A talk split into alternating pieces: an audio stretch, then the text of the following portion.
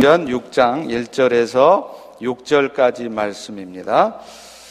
어, 같이 어, 교독하시죠. 그때 제자가 더 많아졌는데 헬라파 유대인들이 자기의 과부들이 매일의 구제에 빠짐으로 히브리파 사람을 원망하니 열두 사도가 모든 제자를 불러 이르되 우리가 하나님의 말씀을 제쳐놓고 접대를 일삼는 것이 마땅하지 아니하니 형제들아 너희 가운데서 성령과 지혜가 충만하여 칭찬받는 사람 일곱을 택하라. 우리가 이 일을 그들에게 맡기고 우리는 오로지 기도하는 일과 말씀 사역에 힘쓰리라 하니 온 무리가 이 말을 기뻐하여 믿음과 성령이 충만한 사람 스테판과 빌립과 브로그로와 니가노르와 디몬과 바메나와 유대교에 입교했던 안디옥 사람 니골라를 택하여 사도들 앞에 세우니 사도들이 기도하고 그들에게 안수하니라. 아멘. 교회는 하나님의 축복을 먼저 받은 자들이 세상에 그 축복을 전하는 곳입니다. 그런데 이 일은 소수의 헌신된 사역자들만 가지고서는 이루어지는 일이 아닙니다. 많은 헌신된 일꾼들이 함께 이루어 가야 할 일인 것이죠. 그래서 오늘날의 현대교회뿐만 아니라 예수님이 승천하신 지 얼마 되지 않았던 초대교회 당시에도 이미 교회는 일꾼들이 필요했던 것입니다. 오늘 본문은 이것을 설명하고 있습니다. 오늘 저희 교회도 이제 일꾼을 뽑습니다. 어떤 일꾼들이 뽑혀져야 할지 오늘 말씀을 기준으로 해서 잘 선택하실 수 있기를 바랍니다. 또한 오늘 들려지는 이 말씀은 우리가 일꾼을 뽑는 선택의 기준으로만 삼는 것이 아니라 사실은 우리 모두가 어떤 일꾼으로 살아가야 할 것인지 우리 자신들을 돌아보게 하는 말씀이 되기도 합니다. 예루살렘 교회도 처음 세워졌을 때는 교회 안팎에 살펴야 될 사람이 그리 많지 않았어요. 그러나 교회가 제자 수가 많아짐에 따라서 살펴줘야 될 구제 대상도 많아지게 되었습니다. 1절을 같이 읽어봅니다. 시작. 그때 제자가 더 많아졌는데 헬라파 유대인들이 자기의 과부들이 매일의 구제에 빠짐으로 히브리파 사람들을 원망하니 제자 수가 많아지니까 어떤 일이 생기냐면 교회 안에 과부들을 섬기는 일들을 사도들이 혼자 하기가 벅차게 되었습니다. 본문에 매일 구제가 이루어졌다고 하는데 그 매일의 구제 일을 다 감당하면서도 또 성도들을 말씀으로 가리키고 또 성도들을 위해서 기도하는 일까지 한다고 하는 것은 벅찬 일이었죠. 그런데다가 당시 예루살렘 교회 안에는 헬라파 유대인들하고 히브리파 유대인들이 같이 섞여 살았는데 이들은 같은 히브리 민족이었으면서도 서로가 잘 어울리지 못하는 부분이 있었습니다. 헬라파 유대인들은 디아스포라 유대인들로서 로마 제국의 전역에 흩어져 살다가 모였기 때문에 이 사람들은 헬라 문화에 더 익숙한 사람이었어요. 언어도 헬라어를 사용했습니다. 그러나 원래부터 이스라엘 땅에 살았던 히브리파 유대인들은 유대 문화에도 익숙하고 또 언어도 헬라어가 아니라 히브리어에 가까운 아람어를 사용했습니다. 이런 언어적인 문화적인 차이 때문에 한 교회 안에 있으면서도 이 두 부류는 보이지 않는 갈등이 있었습니다. 그리고 그것 때문에 헬라파 과부들에게 식량이 공급되고 구제가 되어야 되는 일이 소홀히 되거나 혹은 누락되는 일이 발생했다는 것이죠. 이런 상황에서 사도들은 이런 행정적인 공백 상태나 교회 공동체 안에 있는 이질감을 해소하는 문제에 있어서 자신들의 힘만으로는 처리하기가 힘들었던 것입니다. 그래서 이 일들을 함께 감당할 사람들을 세우고자 했던 것이지요. 2절과 3절을 같이 읽겠습니다. 시작. 열두 사도가 모든 제자들을 불러 이르되 우리가 하나님의 말씀을 제쳐놓고 접대를 일삼는 것이 마땅하지 않으니 형제들아 너희 가운데서 성령과 지혜가 충만하여 칭찬받는 사람 일곱을 택하라. 우리가 이 일들을 그들에게 맡기고 사도들이 어려움에 처한 자들을 섬기는 일은 당연한 일이죠. 이 일에 있어서 사도라고 제외될 수는 없습니다.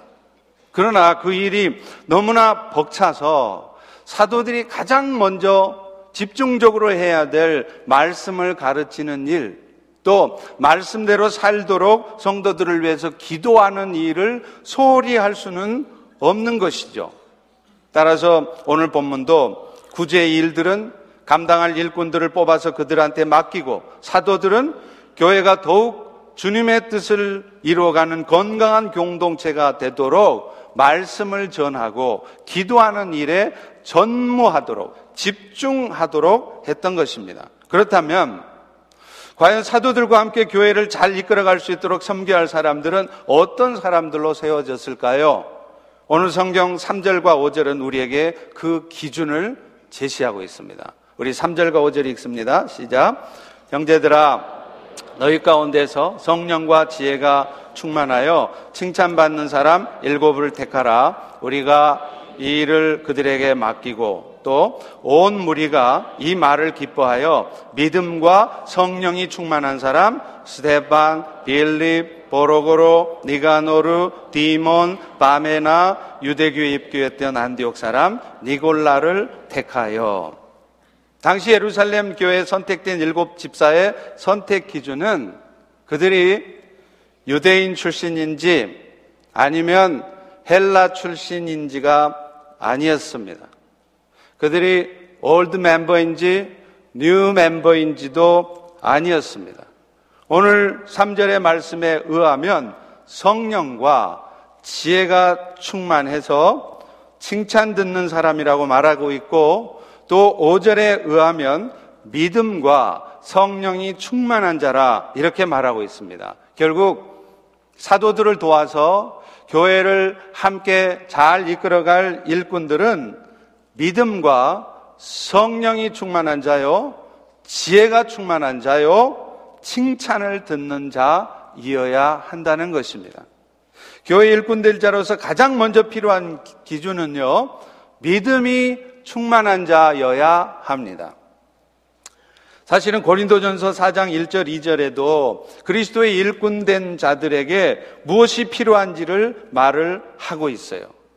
사람이 마땅히 우리를 그리스도의 일꾼이요 하나님의 비밀을 맡은 자로 여길지어다. 그리고 맡은 자들에게 구할 것은 충성이니라. 네, 여러분 여기서 이 일꾼이라는 단어가 헬라어로 보면 그 뜻이 뭐냐면요. 배 밑에서 노를 젓는 사람이라는 뜻이에요. 이 일꾼이라는 단어가. 여러분 기억나십니까? 영화 같은 데 보면 쇠사슬에 묶인 채로 열심히 노를 젓는 노예들의 모습 생각나시죠? 여러분, 그들이 할 일은 뭘까요?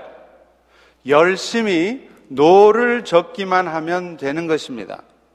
지금 배가 어디로 가고 있는지, 배는 잘 가고 있는지 하는 것은 배 선장이 알아서 할 일이었습니다.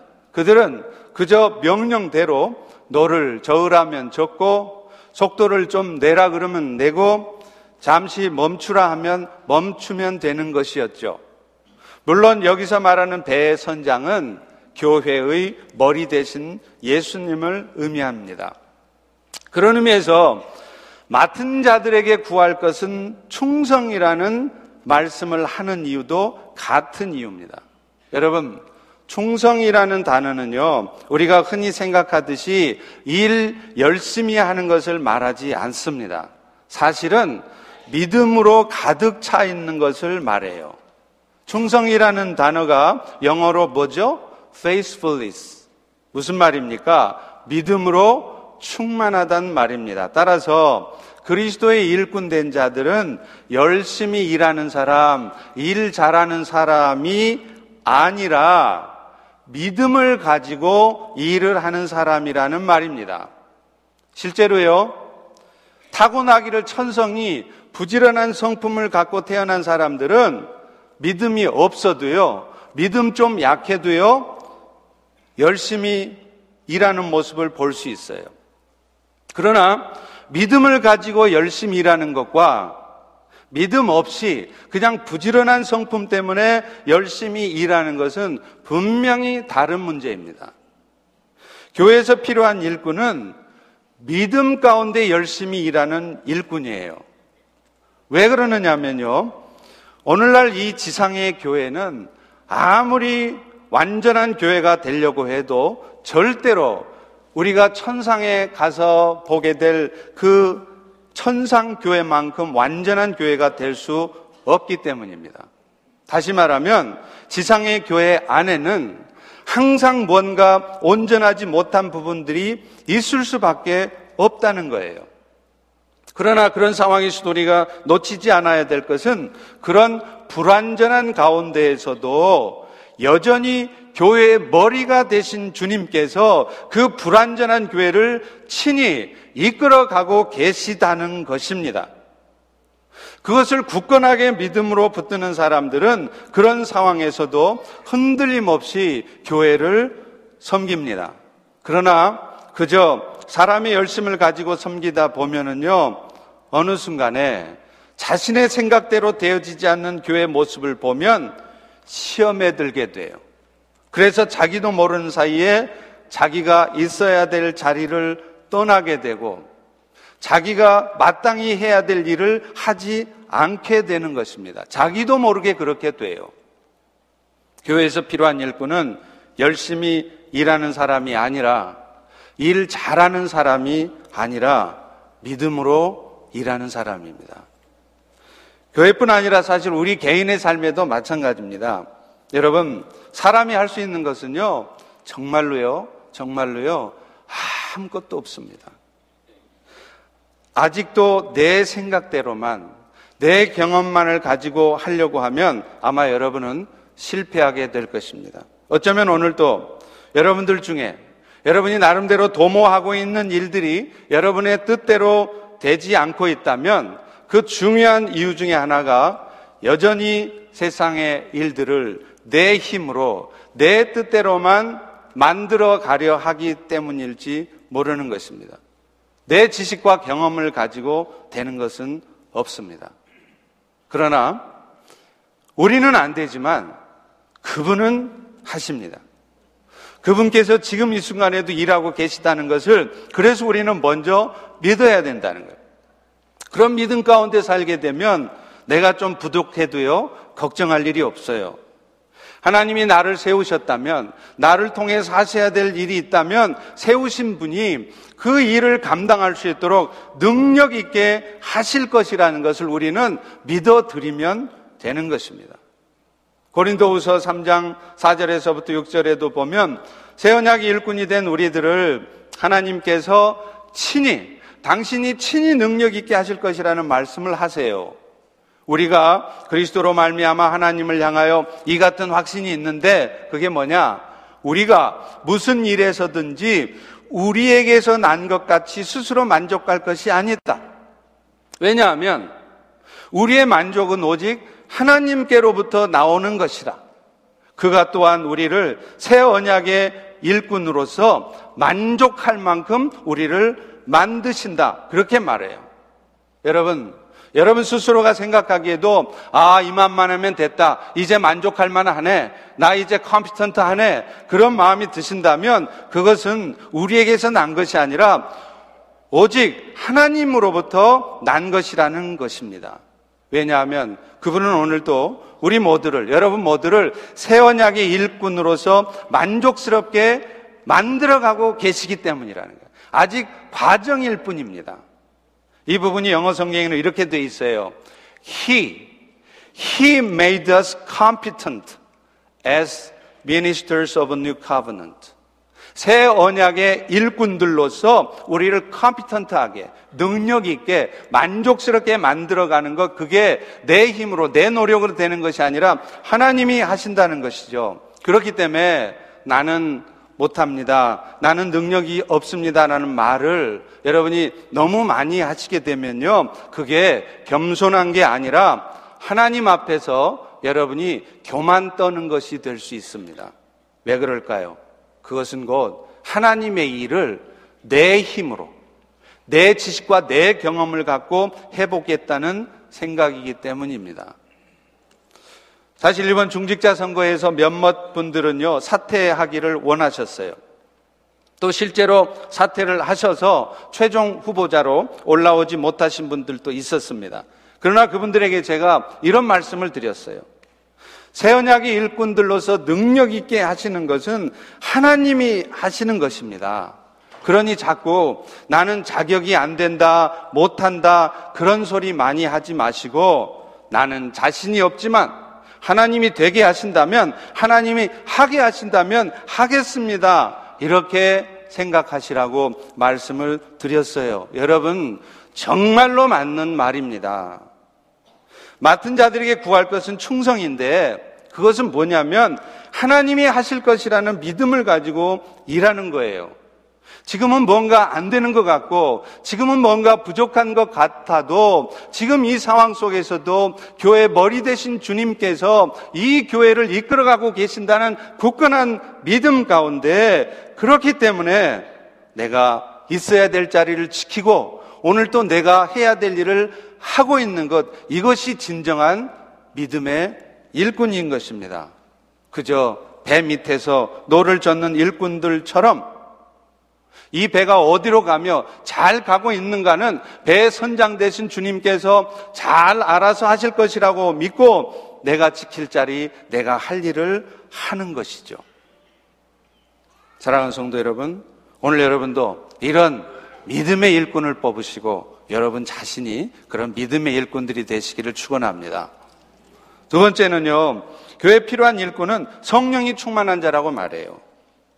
성령으로 충만하다는 건 뭐냐면 한마디로 말하면 성령으로 가득 차서 성령의 지배를 받는다는 걸 말해요. 다시 말하면 성령이 그분의 생각과 그분의 말과 그들의 행동을 완전히 사로잡는 것을 말합니다.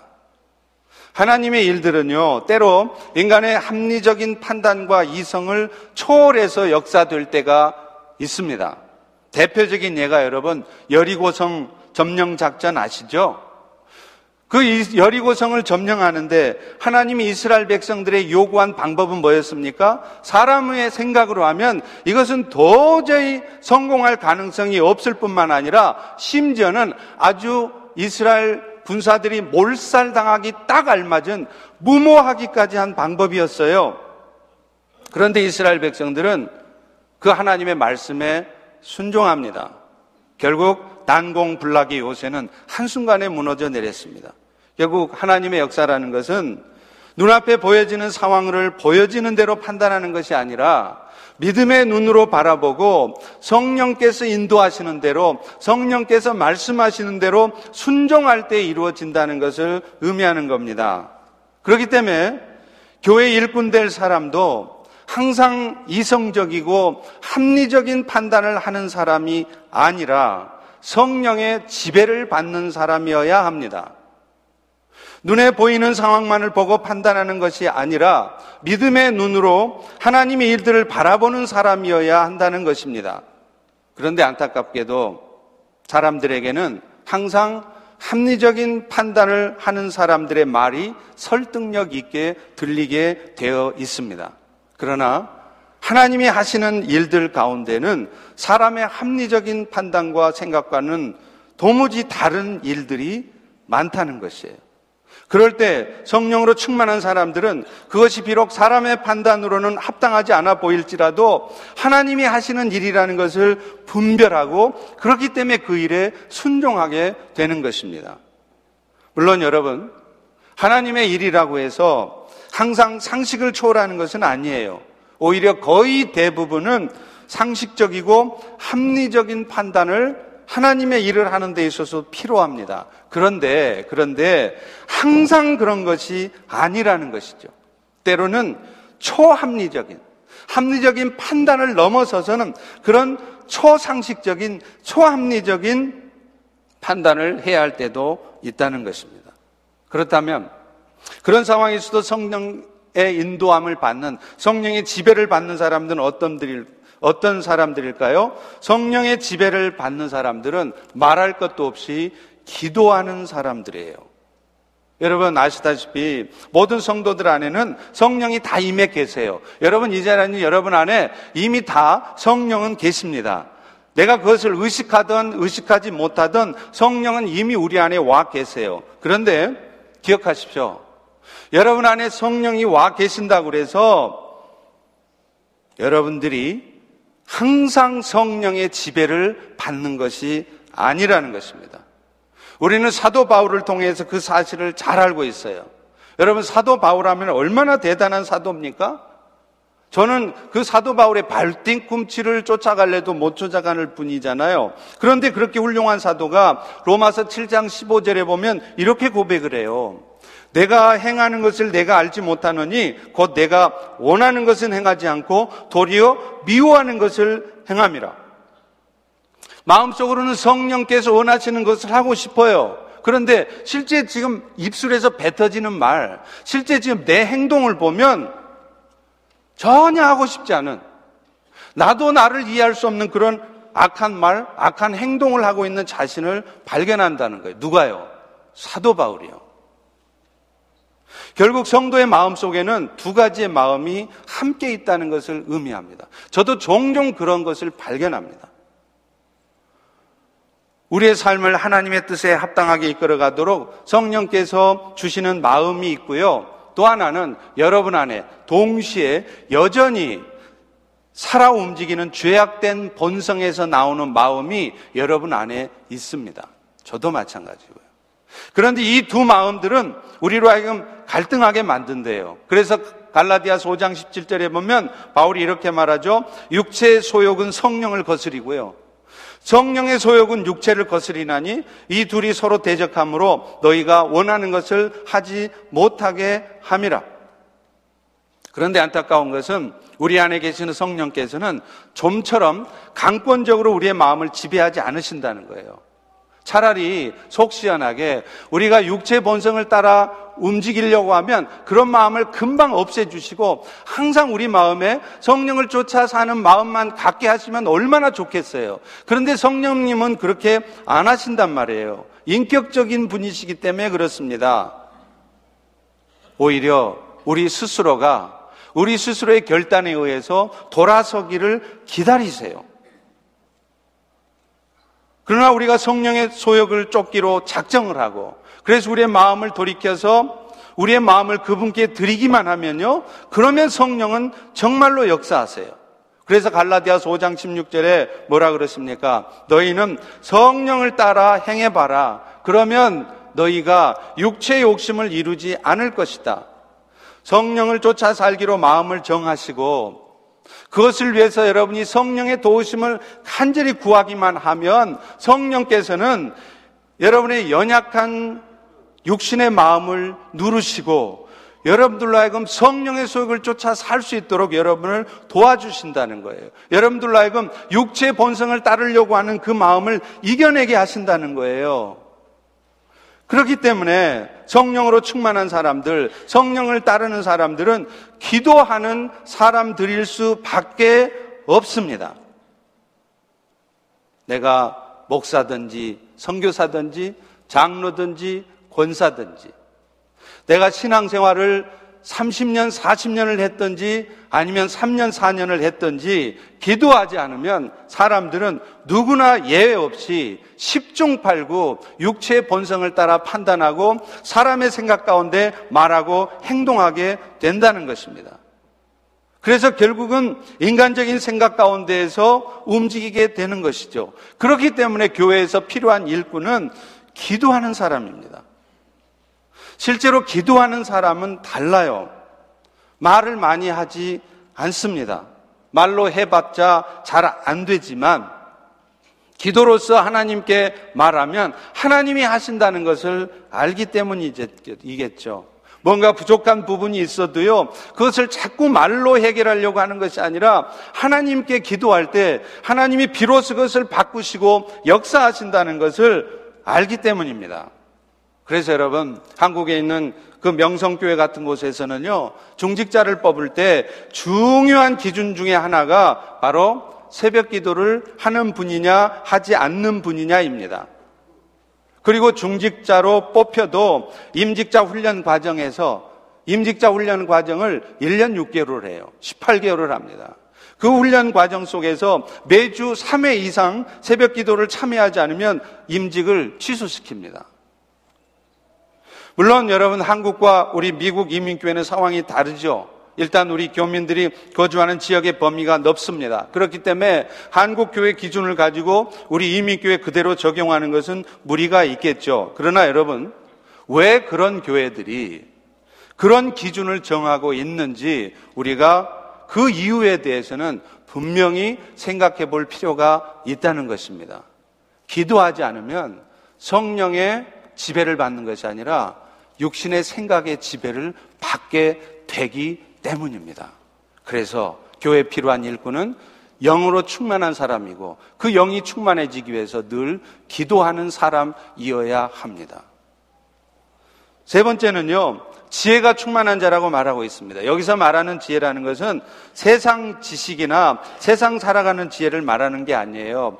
사실 그리스도인들이 오해하는 성경 구절 중에 하나가 이 말이에요. 여러분도 이 말 잘했을, 많이 써먹으셨을 거예요. 비둘기 같이 순결하고 뱀 같이 지혜로워야 된다.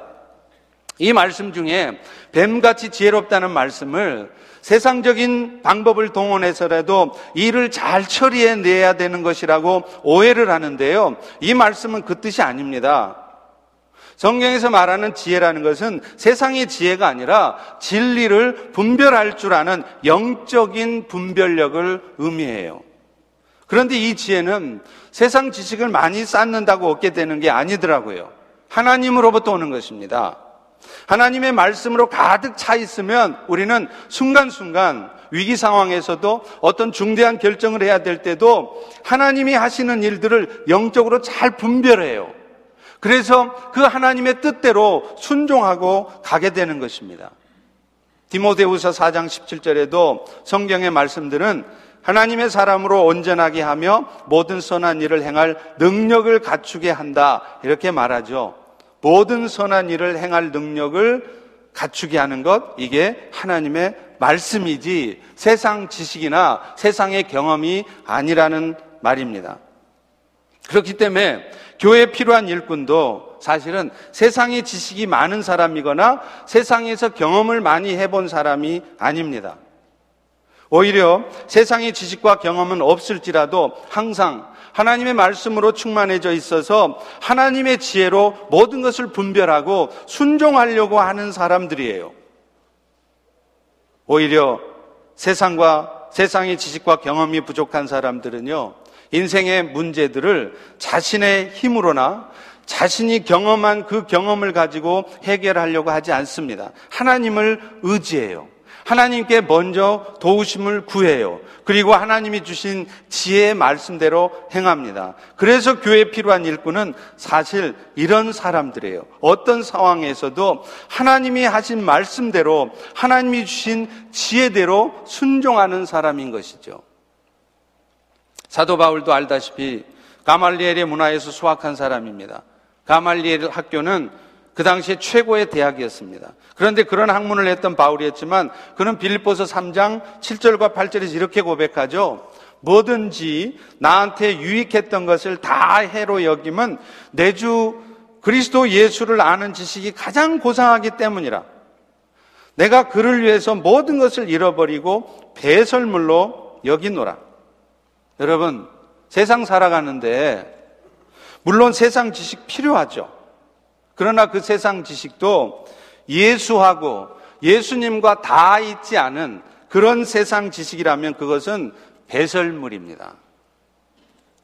왜냐하면요. 오히려 그 세상 지식이 여러분들로 하여금 예수 그리스도에게로 나아가게 하는데 걸림돌이 되기 때문이에요. 인생의 어려움이 찾아와도 겸손하게 예수님 앞에 나아가서 그분의 도우심을 구하려 하는 것이 아니라 세상 지식과 경험이 충만한 사람은 자기가 배운 지식대로, 자기가 경험했던 그 경험대로 그 인생의 문제를 해결하려고 하기 때문입니다. 여러분, 초대교회 당시에도요, 복음 전파에 가장 방해되었던 사람들은 복음을 아예 모르는 이방 사람이 아니었어요. 복음을 안다 하지만 어설프게 아는 사람들, 바리세파 사람들이 가장 복음 전파에 방해가 됐습니다. 여러분, 가방끈이 길면은요, 가방 간수 잘해야 합니다. 감사하게도 저희 교회도 많이 배우시고 세상 지식이 많으신 분들이 많으세요. 감사한 일입니다. 그런데 이런 분들일수록 마음속에 늘 경계하셔야 되는 게 있습니다. 잘못하면요.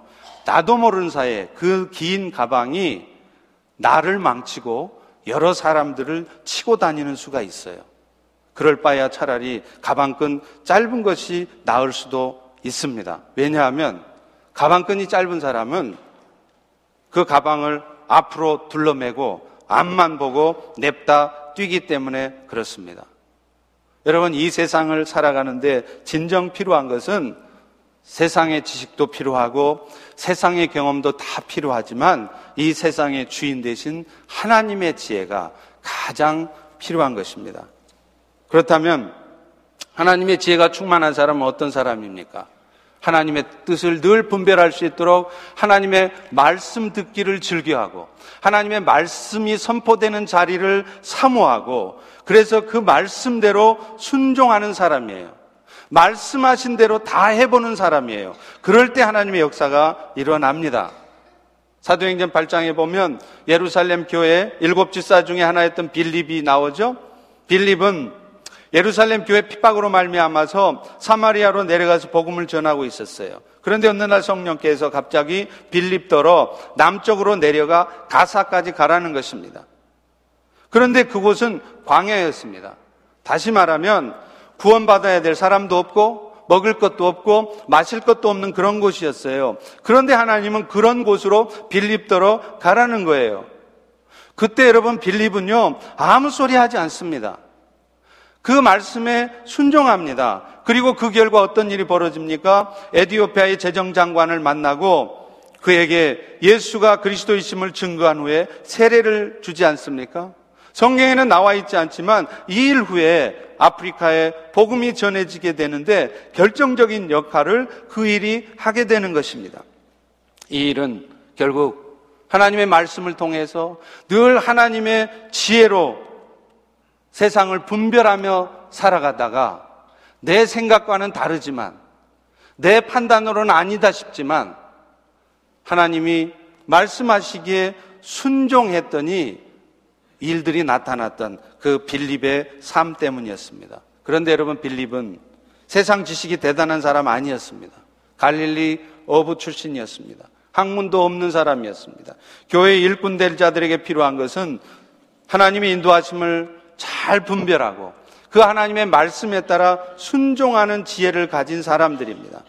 만약 빌립더러 광야에 내려가라 했을 때 아니 광야 같은 곳에 무슨 복음 전할 일이 있습니까? 하면서 자기 생각대로 행동했다면 아프리카에 복음 전하는 일은 이루어지지 않았을지도 모를 일인 것입니다. 오늘 우리 교회 필요한 일꾼도 이 하나님의 지혜로 충만한 사람입니다.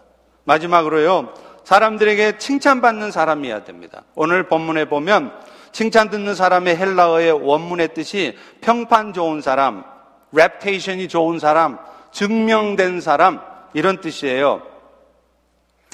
이 말은 교회 일꾼된 자들은 성령의 충만함 결과로 나타난 모습들이 사람들한테도 인정받을 정도가 돼야 된다는 것이죠. 여러분, 우리 신앙생활이 물론 사람들한테 인정받으려고 하는 거 아니에요. 그런데 여러분, 그거 아십니까?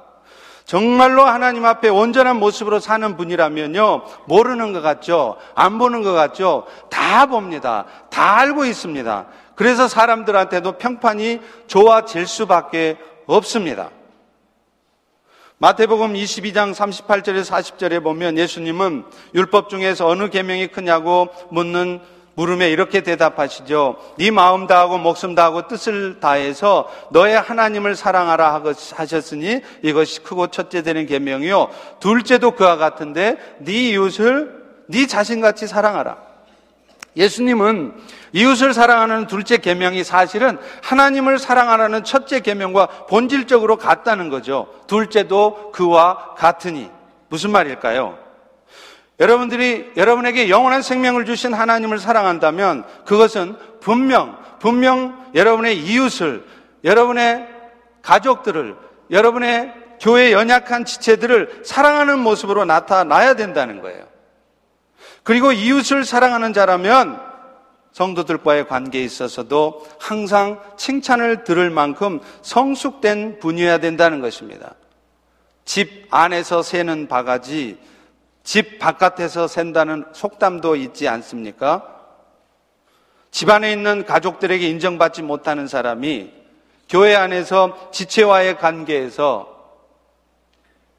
칭찬 듣지 못하는 사람이 어찌 교회보다 훨씬 더 악한 세상에서 칭찬을 들을 수 있겠습니까? 그리스도인이 되었다는 것은 예수님을 인생의 주인으로 받아들였다는 것이고 이것은 가장 먼저 성도들과의 관계에서 나타나게 되어 있습니다. 아무리 내가 이만하면 내가 하나님 앞에 신앙생활을 잘하고 있는 것이지 라고 생각할지라도 성도들과의 관계가 원활하고 원만하고 리더십을 발휘하지 못하고 있다면 어쩌면 그것은 나 혼자만의 생각일 수 있는 것입니다. 저희 교회 안에도 잘 드러나지 않지만 참으로 열심히 섬기는 분들이 계세요. 그런데 놀라운 것은 그 성도님들의 열심히 섬기는 것을 다른 성도들도 다 알고 있더라는 것입니다. 참 놀라웠습니다. 나만 봤나? 나만 보고 있었나 싶었는데 얘기를 깊이 나눠보면 다른 분들도 다 그분의 인물됨을, 그분의 섬김을 다 보고 알고 계시더라고요. 사랑하는 성도 여러분, 오늘 우리는 교회 일꾼을 뽑습니다. 이 일은 교회가 하나님이 주신 사명을 더욱 효과적으로 감당하기 위해서 필수적입니다. 그런데 이 일이 교회의 큰 기쁨이 되고 은혜로운 일이 되기 위해서는 성도 여러분 한 분한 한 분의 노력이 필요해요. 앞으로 교회를 이끌어갈 일꾼을 뽑는데 대충 대충 뽑으시면 안 됩니다. 기도하는 마음으로 깊이 생각하고 선택하셔야 됩니다. 그저 인간적인 정에 이끌려서 선택할 것이 아닙니다. 여러분하고 잘 아는 사이라 할지라도 심지어는 여러분의 목자이고 여러분의 남편이고 여러분의 아내고 여러분의 부모라 할지라도 교회 미래를 생각하는 마음으로 이 선포되어진 객관적인 기준을 가지고 선택하셔야 합니다. 제가 어느 성도님과 이 중직자 선거에 대한 대화를 나눴습니다. 남편이 중직자 후보자로 올라와 있는 성도님이었어요. 그분은 처음에 이 중직자 선거를 위해서 기도하면서 자신의 남편이 되게 해달라고 기도했답니다. 그런데 어느 순간 가만히 생각해 보니까 그것 또한 욕심일 수 있다는 생각이 들더래요. 그래서 기도 제목을 바꿨답니다. 하나님, 우리 남편이 아니래도 좋습니다. 이 교회를 위해서 꼭 뽑혀야 할 일꾼이 뽑혀지게 해주십시오. 저는 이 말을 듣고 하나님께 정말 감사했습니다. 우리 교회 성도님들이 수준이 이 정도라면 우리 교회는 반드시 하나님이 기뻐하시는 건강한 교회일 것이라는 확신을 가졌습니다. 그리고 한 가지 중직자 선거의 후보자로 선정되지 않으셨거나 오늘 선거에서 떨어질 분들에 대해서 여러분 너무 염려하지 마십시오. 물론 사람이다 보니까 그분들도 한동안은 정말 살맛이 나지 않을 수도 있겠죠. 그러나 저의 목회 경험으로 보면 그거 염려하지 않으셔도 됩니다. 다들 잘 이겨내십니다. 그리고 오히려 그렇게 자신을 낮추는 시간들이 나중에 보면 그분들로 하여금 정말 일꾼다운 일꾼들로 세워지게 하는데 큰 도움이 되었다는 것을 저는 분명히 확인하기 때문입니다. 오늘 진행될 피택 선거가 우리 모두에게 큰 기쁨의 일이 되기를 주의 이름으로 축원합니다. 이제 우리 다 일어나셔서 우리 다 같이 우리에게 소원이 하나 있는데 같이 찬양하고 마치겠습니다. 우리에게 소원